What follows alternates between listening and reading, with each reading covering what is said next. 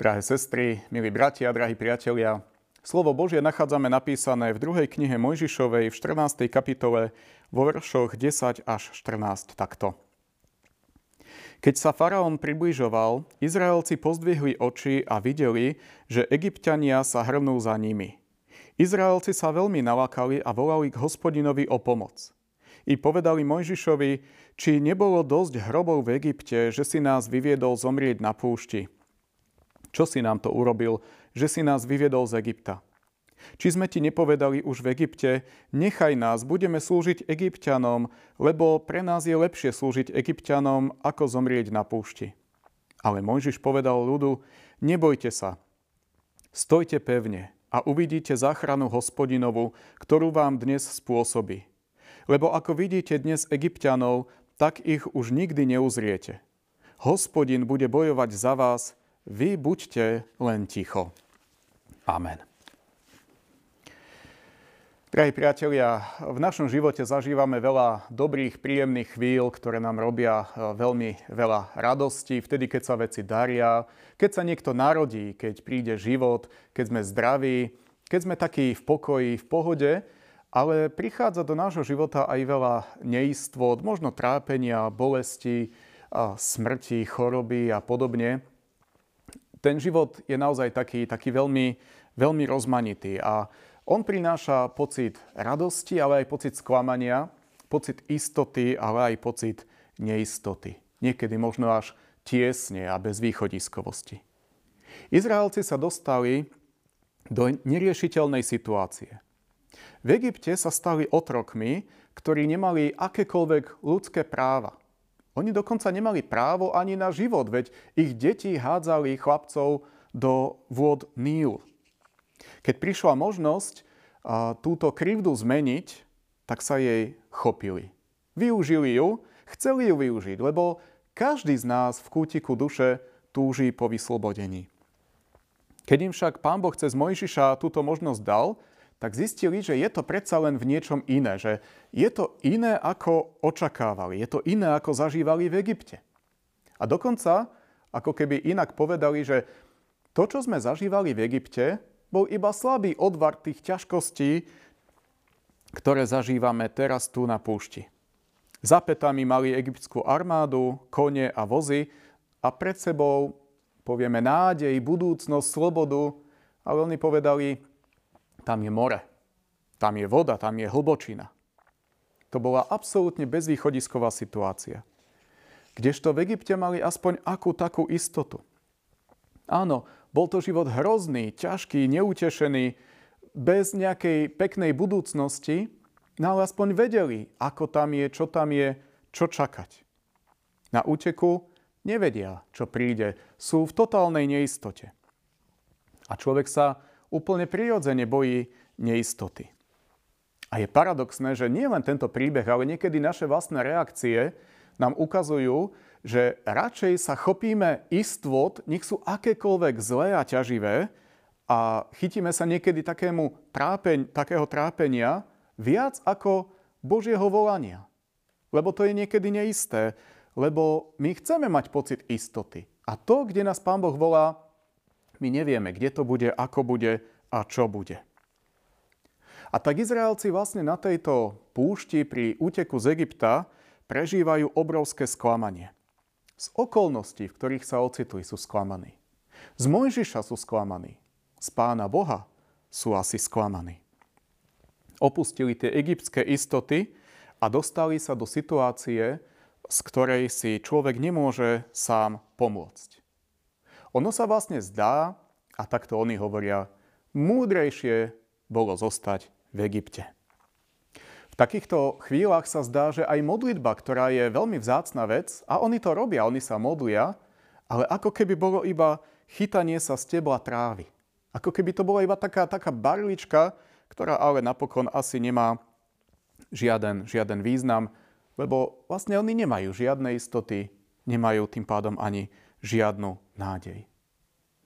Mali nulovú šancu na nejaké východisko a zostalo iba konanie Pána Boha. A bod nula je veľmi dobrý preto, aby Pán Boh mohol viditeľne začať konať. Začať konať naše oslobodenie, naše vyslobodenie. Tam, kde človek so svojimi schopnosťami skončil, tak tam Pán Boh môže ukázať svoju silu. Aj pre väčšnosť nás Pán Boh zachraňuje vtedy, keď zistíme, že my z vlastných síl to nedáme, nedokážeme. Vtedy Duch Svety pracuje na nás, aby sme videli, že my nie, ale Ježiš Kristus áno, že On je ten, ktorý nás prevedie. Pán Boh počuje pokorné srdcia, srdcia a koná, aj keď toto konanie možno nevždy vidíme. Pán Boh často koná v skrytosti. A počul aj Mojžišovu modlitbu a kázal kráčať ďalej. Len choďte. Kam? Do mora. Tam, kam som vás volal, tam, kam som vás priviedol, len choďte ďalej. Pán Boh ich povolal. Pán Boh ich doteraz viedol a Pán Boh ich prevedie aj cez túto vlastne neprekonateľnú prekážku, ako je more. Nemusia lutovať, že odišli z Egypta. Nemusia sa báť. Iba majú ísť cestou, ktorú im vyznačil Pán Boh. Drahí priatelia, toto je viera. Toto je viera človeka voči Pánu Bohu. Keď človek na Božie slovo koná a vchádza trebárs aj do vody mora. Zdá sa, že by bolo múdrejšie iné. V tejto chvíli sa zdá, ono by bolo asi múdrejšie zostať a vyjednávať s faraónom, hoď aj za cenu trestu. Ale viera hovorí nie. Napriek ľudskej múdrosti, ktorá mi káže určité veci urobiť inak, tak ak mi Pán Boh káže sa tomu vzpriečiť, tak ja verím, že On má väčšiu múdrosť, ako mám múdrosť ja. A s faraónom vyjednávať nebudem. A s hriechom vyjednávať nebudem. A nebudem sa zapodievať tým, čo ma dokáže zotročiť. Radšej budem počúvať Pána Boha, ktorý ma chce oslobodiť. Vytrvajme teda na ceste poslušnosti, buďme verní. Vytrvajme na tej ceste za našim spasiteľom, ktorú nám On vytýčil, ktorou nás On prevádza a sprevádza. Pán Boh sa ujíma svojich a podľa svojej vôle a svojho času vždy bude konať. Tak, ako On chce, a tá, vtedy, kedy on to uzná za vhodné. Vytrvajme, lebo má to zmysel. Amen. Pomodlíme sa. Ďakujeme Ti, Pani Ježiši Kriste, za to, že Ty nás vedieš k vytrvalosti. Ty nás vyvádzaš do slobody Božích detí, keď si svojou smrťou nás vykúpil a zachránil. Áno, ľudskému rozumu sa niekedy zdá robiť iné veci a užitočnejšie, ako hovoríš Ty vo svojom slove. Odpúsť nám to, Pane, pretože my si uvedomujeme, že Tvoja múdrosť je väčšia ako tá naša. A tak Ti, Pane, ďakujeme za Tvoje volanie, ďakujeme za Tvoje vyvádzanie z otroctva hriechu do slobody Božích detí a prosíme ťa, pomôž nám kráčať týmto životom, hoc aj cez more. Amen.